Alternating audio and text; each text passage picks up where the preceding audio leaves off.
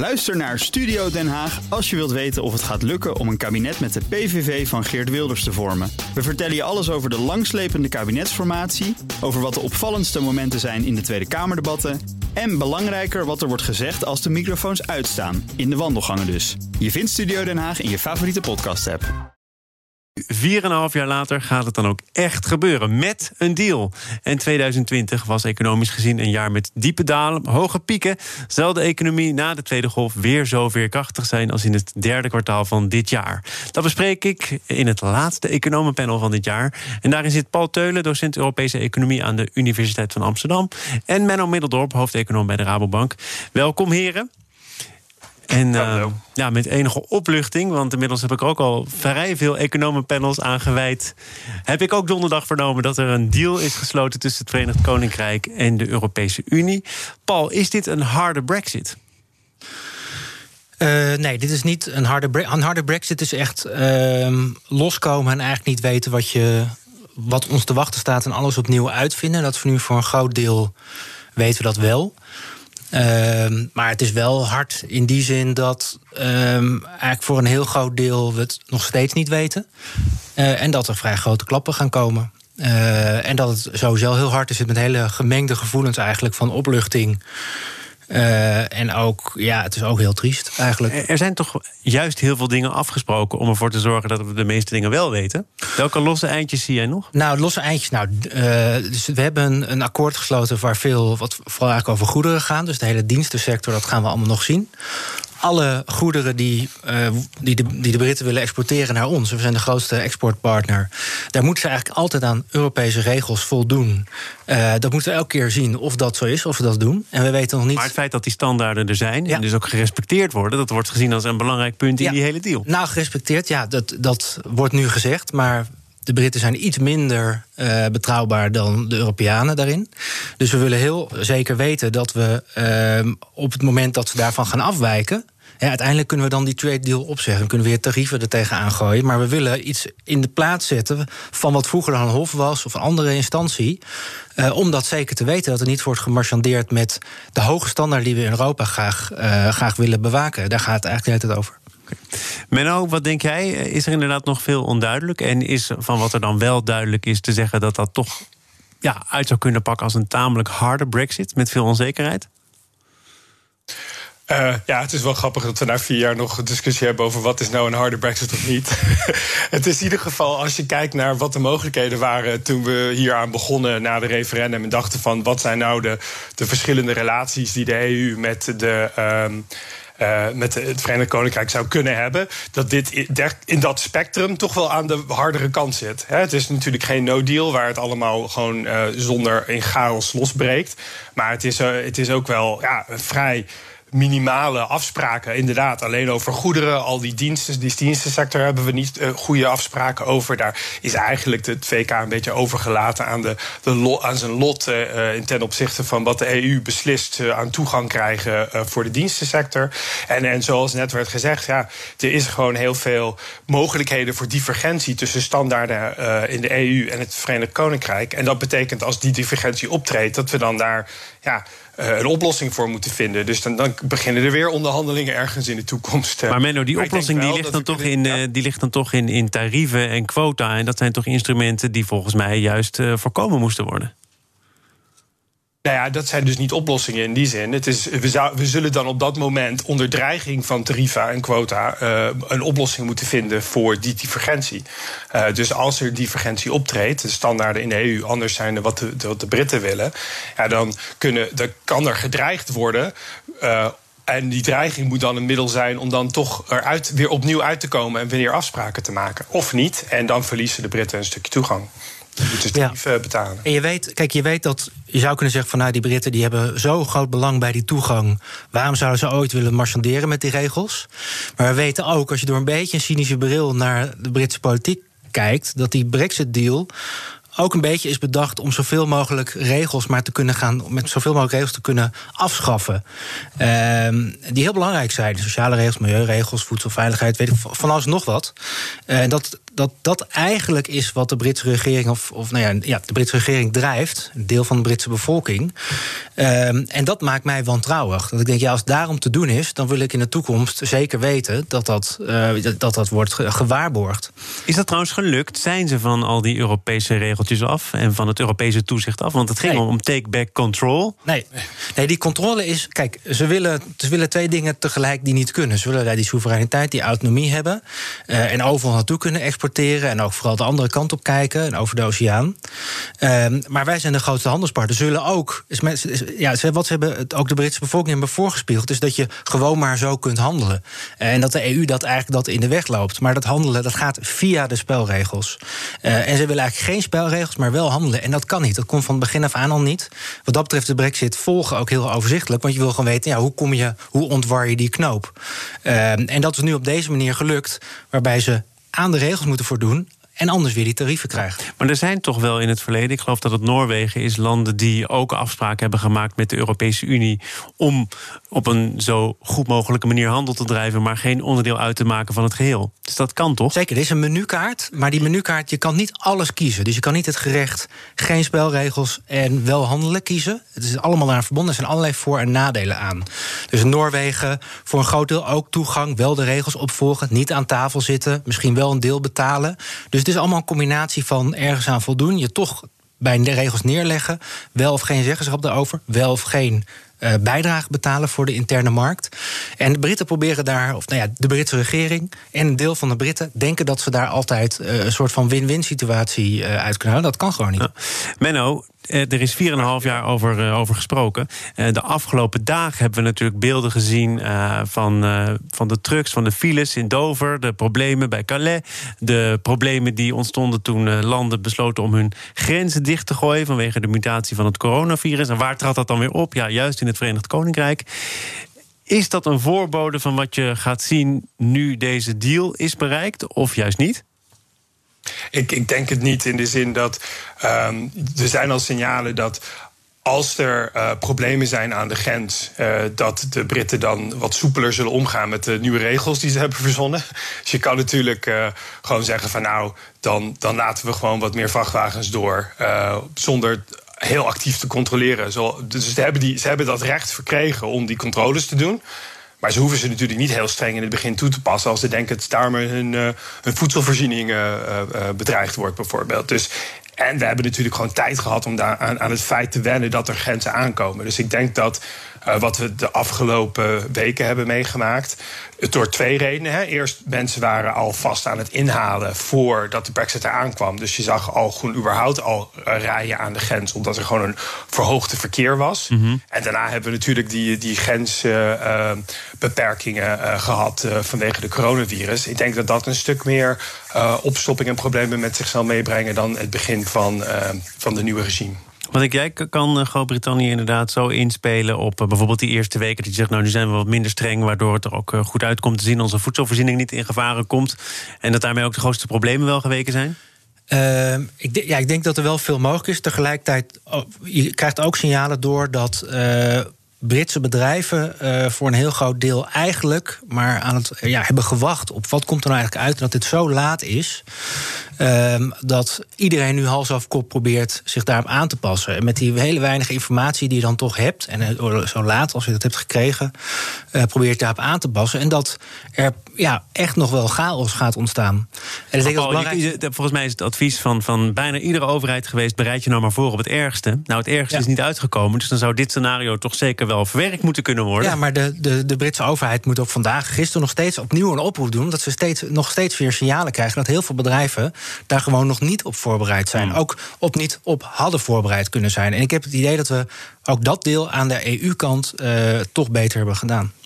Menno, welke gevolgen gaat dit hebben voor uh, Nederland, belangrijke handelspartner van het Verenigd Koninkrijk? Ik geloof ook dat er vanuit Europa geld beschikbaar is gesteld 5 miljard voor landen die, die hier zwaar door getroffen worden. En dat, dat er op die manier iets gecompenseerd kan worden. Gaat Nederland klappen opvangen? Nou, dit is zoals ik eerder zei, dit is een, een, deal die op het spectrum richting de harde kant gaat. Uh, en, en, dat betekent dat Nederland een van de hardst geraakte landen zal zijn. Uh, we hadden eerder uitgerekend, dan hebben we het ook nog een paar jaar geleden, maar dat dit scenario, hè, uh, waar er een, alleen een, een vrijhandelszone is en verder eigenlijk niet zo heel veel, dat dat over een periode van grofweg 10 jaar zo'n 3% BBP kost voor Nederland. Nou, is dat over 10 jaar uitgesmeerd, dus zal je er niet in de kwartaal op kwartaalcijfers direct iets van merken. Maar ja, het is er toch wel weer um, ja, iets dat je mist. En voor Groot-Brittannië is natuurlijk het effect nog veel groter. Daar, is het, um, daar hadden wij zelf geschat dat het rond de 13% zou zijn van dit, dit variant dat we nu hebben. Ook over 10 jaar ongeveer. En, en, de andere schattingen die je van andere partijen zien, die zitten voor dit variant ook wel een beetje in die richting. Dus het is het is, het toch aanzienlijke economische schade. Maar omdat het uitgesmeerd wordt over een langere periode. Uh, en we toch al heel veel ruis hebben door, door het coronavirus. zal het heel moeilijk zijn om te zeggen: van nou, dat is de impact van. Um, van, van het Brexit. Dus ik denk als we het hebben over de politieke werkelijkheid hierna.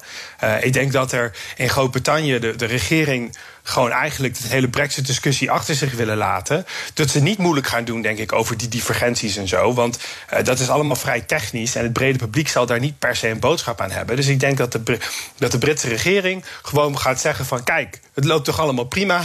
En niet al te veel. Uh, uh, al te veel punt zal maken over de discussie met de EU, omdat er eigenlijk helemaal geen baat bij is. Ze hebben gewonnen. In, ze moeten gewoon het neerzetten als een overwinning voor henzelf. En dan eigenlijk niet al te veel aandacht vestigen aan, aan alle aspecten waar het eigenlijk niet een overwinning is. Paul? Ja, het lastige ook van, van, van winnaars en verliezers. Inderdaad, we smeren dat, uh, die schade uh, redelijk uit. Tenminste, als je gewoon alleen maar kijkt naar het optelt bij de BBP-mutaties. Uh, we weten natuurlijk wel dat bijvoorbeeld Nederlandse vissers uh, hard geraakt worden. Uh, en het is de vraag, en dat lijkt mij heel interessant om, om toch de onderhandeling, wat er nou precies is afgesproken, wat voor compensatie er bijvoorbeeld is voor Nederlandse vissers in het visserijprogramma. He, zoals het er nu naar uitziet, hebben we daar ja, best wel een grote veer, veer moeten laten. Maar we hebben het als EU in, geheel, in zijn geheel gedaan. Dus ik ben heel erg benieuwd naar die, dat soort specifieke compensatie, hoe dat in de onderhandelingen nou, daar zou dan een deel van die 5 miljard naartoe kunnen gaan, toch? Inderdaad, de Nederlandse vissers hebben al laten weten dat ze totaal niet kunnen leven met dit akkoord. Maar ja, het is wel een gedane zaak inmiddels. Ja, maar die vissers die zitten gewoon aan tafel. Dus die zijn overal bij geweest. Dus ik vraag me echt af. Um, die ja, zijn ook altijd bang geweest dat ze zouden worden uitgeruild. Hè? Van nou, we laten inderdaad een veer op het gebied van de visserij, maar we halen weer wat extra's binnen als het gaat over die kwestie wel of geen ja. importheffingen. Ja.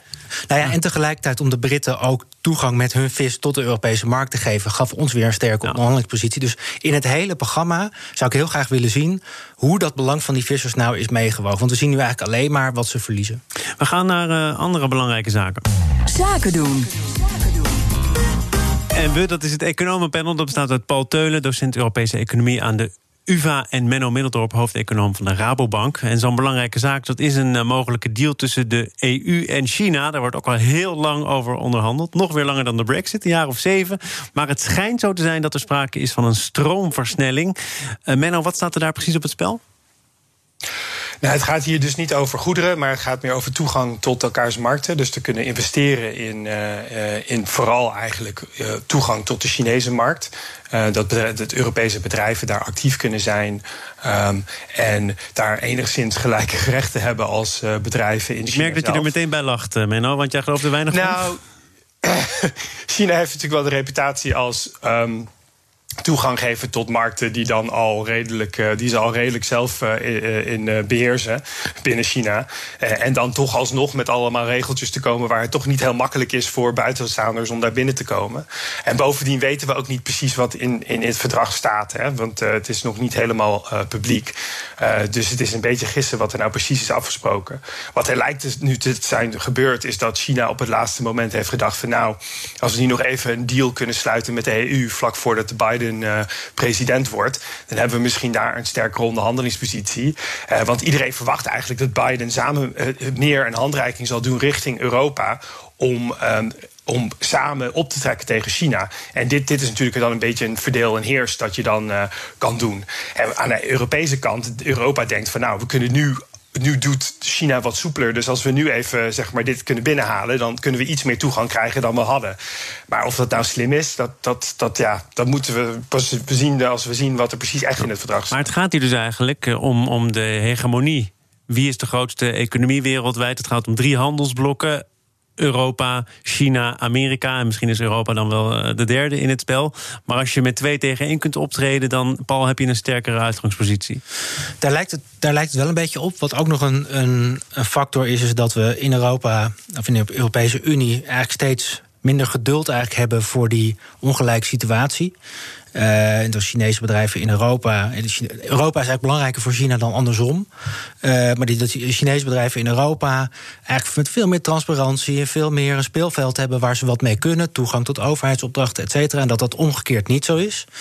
Uh, dus het is de vraag van, de, wederom, net als met de brexit... de hoge Europese standaarden die we hebben, het speelveld dat we hebben... buiten de Europese Unie willen we dat zoveel mogelijk uh, ja, uitrollen. We willen dat zoveel mogelijk dat dat daar eigenlijk ook geldt. Of tenminste een gelijkheid van uh, dat het in ieder geval één speelveld is. En dat is nu niet zo. En als we met de Amerikanen. Uh, het lastige met die Amerikanen is dat die uh, ook lagere standaarden hebben eigenlijk. En wij willen, uh, en dat is een heel lastig spel, want je wil zoveel mogelijk grip hebben, zoals milieuregels, sociale regels. Nou, we kennen al dwangarbeidverhalen in China. Nou, waarvoor uh, daar willen over... een serieus punt van gemaakt wordt. Ja. Tenminste, dat wordt dan politiek een belangrijk punt. Maar Paul, is niet al heel lang de vraag hoe hoog je dit kunt spelen? Want er zijn al helemaal heel veel Chinezen, de interessante economie, er valt veel geld te verdienen. dus dan kan je wel zeggen, ja, onze standaarden willen we ook daar proberen in te voeren. Ja. Maar puntje bepaald is het gewoon belangrijk dat je er bent in China. Nee, absoluut, dat is zo. Maar wat je ziet is dat er is ook een, een lezing van, van wat er nu gebeurd is, is dat uh, we in Europa stappen zetten om ook bepaalde strategische sectoren of technologie, dat we heel veel dingen niet meer accepteren. En dat China denkt die wederkerigheid ook begint te voelen. Zegt van ja, wacht even, ja, als wij dat, die toegang willen behouden moeten we toch ook in China kijken. En dat is een beetje de leverage die we, uh, die we hebben. En natuurlijk is dat uh, het, is, het is lastig, dus het zal een compromis zijn. Um, maar ja, dat, dat het één speelveld moet worden. En dat wij als Europa, dat hoort ook bij ons handelsbeleid, zoveel mogelijk, zo hoog mogelijk standaarden in de hele wereld eigenlijk willen. Uh, willen realiseren. Dat is, dat is eigenlijk het doel. Van het wereldtoneel nog even naar onze eigen Nederlandse economie, want het is het laatste economenpanel van dit jaar. Dus ook tijd voor een korte terugblik op een turbulent jaar. Um, met natuurlijk een belangrijke wending vanaf maart, toen het coronavirus uitbrak en ook in Nederland ging huishouden en daar ook door de overheid bijvoorbeeld op werd geanticipeerd. Uh, er zijn allemaal ramingen verschenen van banken, van de Nederlandse bank als centrale bank, met hoe rampzalig het zou worden. Het is nu na kerst, 28 december. Menno, valt het dan nog mee? Het ligt eraan welk moment je kijkt. Hè. Ik denk dat um, als je kijkt naar de, de ramingen en hoe die verliepen van verschillende instanties, waar ook onder wij zelf. en dan zag je zo'n moment waar we een beetje pro, pro, begonnen door te krijgen hoe hard de klap was. En dan was in eerste instantie de, de neiging om het te onderschatten. En dan eigenlijk een kwartaal later was de neiging om het te overschatten. uh, en uiteindelijk zijn we dus een beetje tussen die twee uitersten ingekomen. En ik denk zeker ten opzichte van het pessimisme die heerste zeg maar, aan het eind van de eerste lockdown, um, is, het, uh, is het iets beter gegaan dan velen hadden verwacht. Um, en dat komt omdat het herstel in het derde kwartaal echt veel sterker was. Uh, en daar zie je dan twee dingen die, die, die, uh, die speelden. Uh, aan de ene kant natuurlijk de enorme steun vanuit de overheid, die ervoor gezorgd heeft dat we niet een soort algehele vraaguitval kregen omdat mensen massaal hun baan verloren. Um, en tegelijkertijd de wendbaarheid van het bedrijfsleven om die vraag die de overheid in feite in de lucht heeft gehouden, om daar effectief op in te gaan, maar dan op een andere manier. Dus mensen zijn natuurlijk veel meer online gaan winkelen. Um, die zijn, de, de, de horeca heeft toch een, een deel van die flinke klap een, een, klein deel kunnen goedmaken door uh, snel in te kunnen spelen op thuisbezorging. Maar het had in het derde kwartaal natuurlijk ook wel veel te maken met het feit dat er op dat moment een lossere moraal mocht heersen. Hè? Dat we ook weer dingen konden. Ja, nee, dat klopt. Dus, dus dat, dat maakte het herstel in het derde kwartaal mogelijk. Maar ook al in, tijdens de eerste lockdown zag je eigenlijk dat herstel al. Als je kijkt naar uh, bijvoorbeeld transactiedata, zoals we bij Rabo hebben, dan zie je gewoon in het begin een enorme scherpe daling. En dan zie je vanaf dat, die basis eigenlijk al een langzaam herstel al plaatsvinden. Naarmate mensen uh, minder bang werden van het virus, omdat die inderdaad uh, teruggedrongen werd, gingen mensen meer naar buiten, gingen ze meer consumeren. En je zag daar ook bij dat die wendbaarheid van het bedrijfsleven op optrad, zodat er meer diensten op een andere manier geleverd worden. Dus ja, um, door inderdaad veel meer via online uh, uh, geleverd konden worden. Dus je zag je zag het in, die wendbaarheid, zag je. En je zag dat ook in het herstel in het derde kwartaal natuurlijk. Er was een hoge mate van inhaalvraag. Er was meer mogelijk. Maar ook wel binnen bepaalde beperkingen. Waar dan het bedrijfsleven zich wel heeft aan kunnen um, schikken. Ook de horeca. Om toch wel, wel flinke, um, flinke consumptie mogelijk te maken. Nou ja, en ook de, ja, de wendbaarheid van bedrijfsleven, maar ook uh, zeggen, overheid, semi-overheid, werk zelf in het onderwijs. Wat, uh, hoe, nou ja, die lockdown die in onze verbeelding eigenlijk is of het hele land stilstaat, en dat dan toch eigenlijk voor 80, 90 procent. Gewoon doordendert en daar met, met, met hangen en wurgen op allerlei manieren gewoon doen wat ze altijd al doen, online of op een andere manier dat vind ik, ja, dat heb ik heel bijzonder gevonden uh, uh, dit jaar. Als je kijkt naar de cijfers, dat zijn grote bewegingen. Als je kijkt naar het BBP, maar dat zegt op zich niet zo, niet zo heel erg veel, omdat we allemaal een soort van stand-by staan, dan weer mogen en dan weer uh, losser omgaan met regels, dan weer niet. Maar in hoeverre die, die Nederlandse economie zichzelf eigenlijk heruitvindt en, hoe, en in hoeverre de overheid eigenlijk daar hoe makkelijk die, die steunpakketten eigenlijk zijn. Ja, maar er zijn, om, omdat er zo grote steunpakketten worden georganiseerd op dit moment, ook wel vragen over of de Nederlandse economie zich echt opnieuw uitvindt, of dat er juist sprake is van een tamelijk bevroren economie, waarin ieder bedrijf op dit moment uh, overeind gehouden wordt. Ja, dat, dat bevroren is een hele goede, dat is een hele goede metafoor, want we hebben in principe de economie in een koelkast eigenlijk gezet. En die kan er weer uit zodra het weer kan. En de vraag is van, nou ja, bevries je niet eigenlijk ook de economie kapot? Dus dat ze die, uh, nou ja, de, hun, hun, wendbaarheid. En wat is jouw antwoord? Nou, het antwoord is dat in heel veel van die steunpakketten, ook voor de horeca, en heel vaak is het helaas ook wel terecht en heel vaak ook onterecht, uh, dat er altijd ook een prikkel in zit om dingen anders te doen. Uh, dus je ziet ook horeca-ondernemingen die ja, proberen dat ze toch een deel van die, van die kosten eigenlijk zelf toch moeten betalen om naar grijpen naar andere, naar andere mogelijkheden. Dus er zitten altijd, zal niet met een lelijk woord, prikkels zitten er ook in. En ik denk dat iedereen dat ook wel voelt. Ik denk dat iedereen die ook die, die steunpakketten krijgt, dat het, dat het, het merendeel op zoek is om zichzelf, naar het zichzelf opnieuw uitvinden.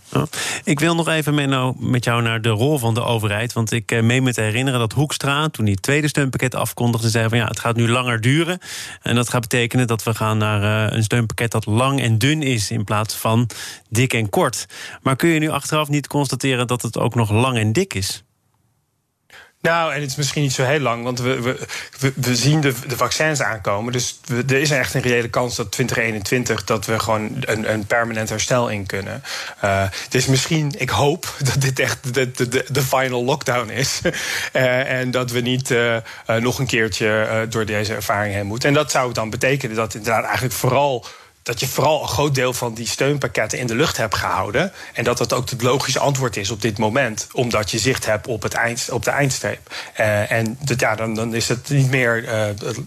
De, dat lange is er dan niet meer echt relevant meer. Nee, maar, maar, maar wat zou jij nu durven opschrijven met de Rabobank? Want je ziet steeds meer banken en andere instanties komen met drie scenario's. Hè, een basisscenario, scenario dat het allemaal nog erger wordt... en een scenario dat het wel meevalt. Is het überhaupt nog zinvol om, um, om er een verwachting of een voorspelling op los te laten? Nou ja, zinvol in de zin dat je het gewoon moet doen. Het wordt van je geëist door verschillende uh, klanten, maar ook door de, de manier dat je als bank uh, um, je eigen balans managt, moet je een economische voorspelling hebben om daar iets mee te kunnen. Uh, dat daar enorme onzekerheid omheen zit, daar ben ik, daar ben ik helemaal mee eens. En dat hebben we natuurlijk ook gezien. Um, alleen, uh, en, en, ook in de verschillende facetten. Hè. Wel het lastigste vind ik nu niet eens de macro-voorspellingen, maar al die andere dingen. De, dus niet alleen die BPP-voorspellingen, maar waar je hebt gezien dat het, dat het heel lastig bleek te zijn, was bijvoorbeeld in de huizenmarkt. Ja. Of in specifieke sectoren waar dingen gewoon echt heel anders uitpakten. En we, we hebben het nu steeds over de macro-voorspellingen, maar wat, wat hier uh, uh, eigenlijk het, het, het meest opvallend was, was gewoon enorme divergenties in de economie. Er zijn sommige delen van de, van, van de, de economie die het heel hartstikke goed deden in de lockdown. Omdat er bijvoorbeeld bezorgingsdiensten ja. uh, en andere delen die het natuurlijk hartstikke moeilijk hadden, zoals recreatie en de horeca. Ja, die divergenties die zijn eigenlijk interessanter. En wat er nu gaat gebeuren als we die, die, um, die vaccins een beginnen te komen en de economie weer naar een nieuw normaal kan. Ik denk dat die. Um, dat, dat we dan zullen zien dat een aantal van de dingen die, ehm, die toch al trends waren, zoals inderdaad digitalisering en klimaatverandering en de reactie daarop, dat die nu versneld zijn door, door deze. De toekomst is eigenlijk in die opzichten een stukje dichterbij gekomen, uh, omdat we hebben kunnen experimenteren met nieuwe werkwijzes die we, waar we waarschijnlijk pas een paar, over een paar jaar aan toe waren gekomen, als we dit niet hadden, hadden meegemaakt. Het dus einde van dit economenpanel is, is ook heel dichtbij gekomen, Menno. Sterker nog, het is al aangebroken. Ik ga je bedanken. Menno Middeldorp, hoofdeconoom van de Rabobank... en Paul Teulen, docent Europese Economie aan de Universiteit van Amsterdam. Dit was het namelijk voor vandaag. Morgen dan is Mirjam Mol te gast. Zij is directeur van de Museumvereniging. En een kwart van haar leden staat op omvallen. Het nieuwjaar is onzeker, dus er is meer nodig om musea overeind te houden. Wat precies, dat hoor je morgen in dit programma. Zometeen is het eerst tijd voor Nieuwsroom, de dagelijkse podcast van het FD en BNR. Gepresenteerd door Pauline Wuster. Veel plezier, tot morgen. Ook Diana Matroos vind je in de BNR-app. Ja, inderdaad. Je kunt live naar mij luisteren tijdens de Big Five. Ook handig in de BNR-app. Breaking nieuwsmeldingen, maar ook het allerlaatste zakelijke nieuws. En je vindt in de app alle BNR-podcasts, waaronder Wetenschap Vandaag. Download nu de gratis BNR-app en blijf scherp.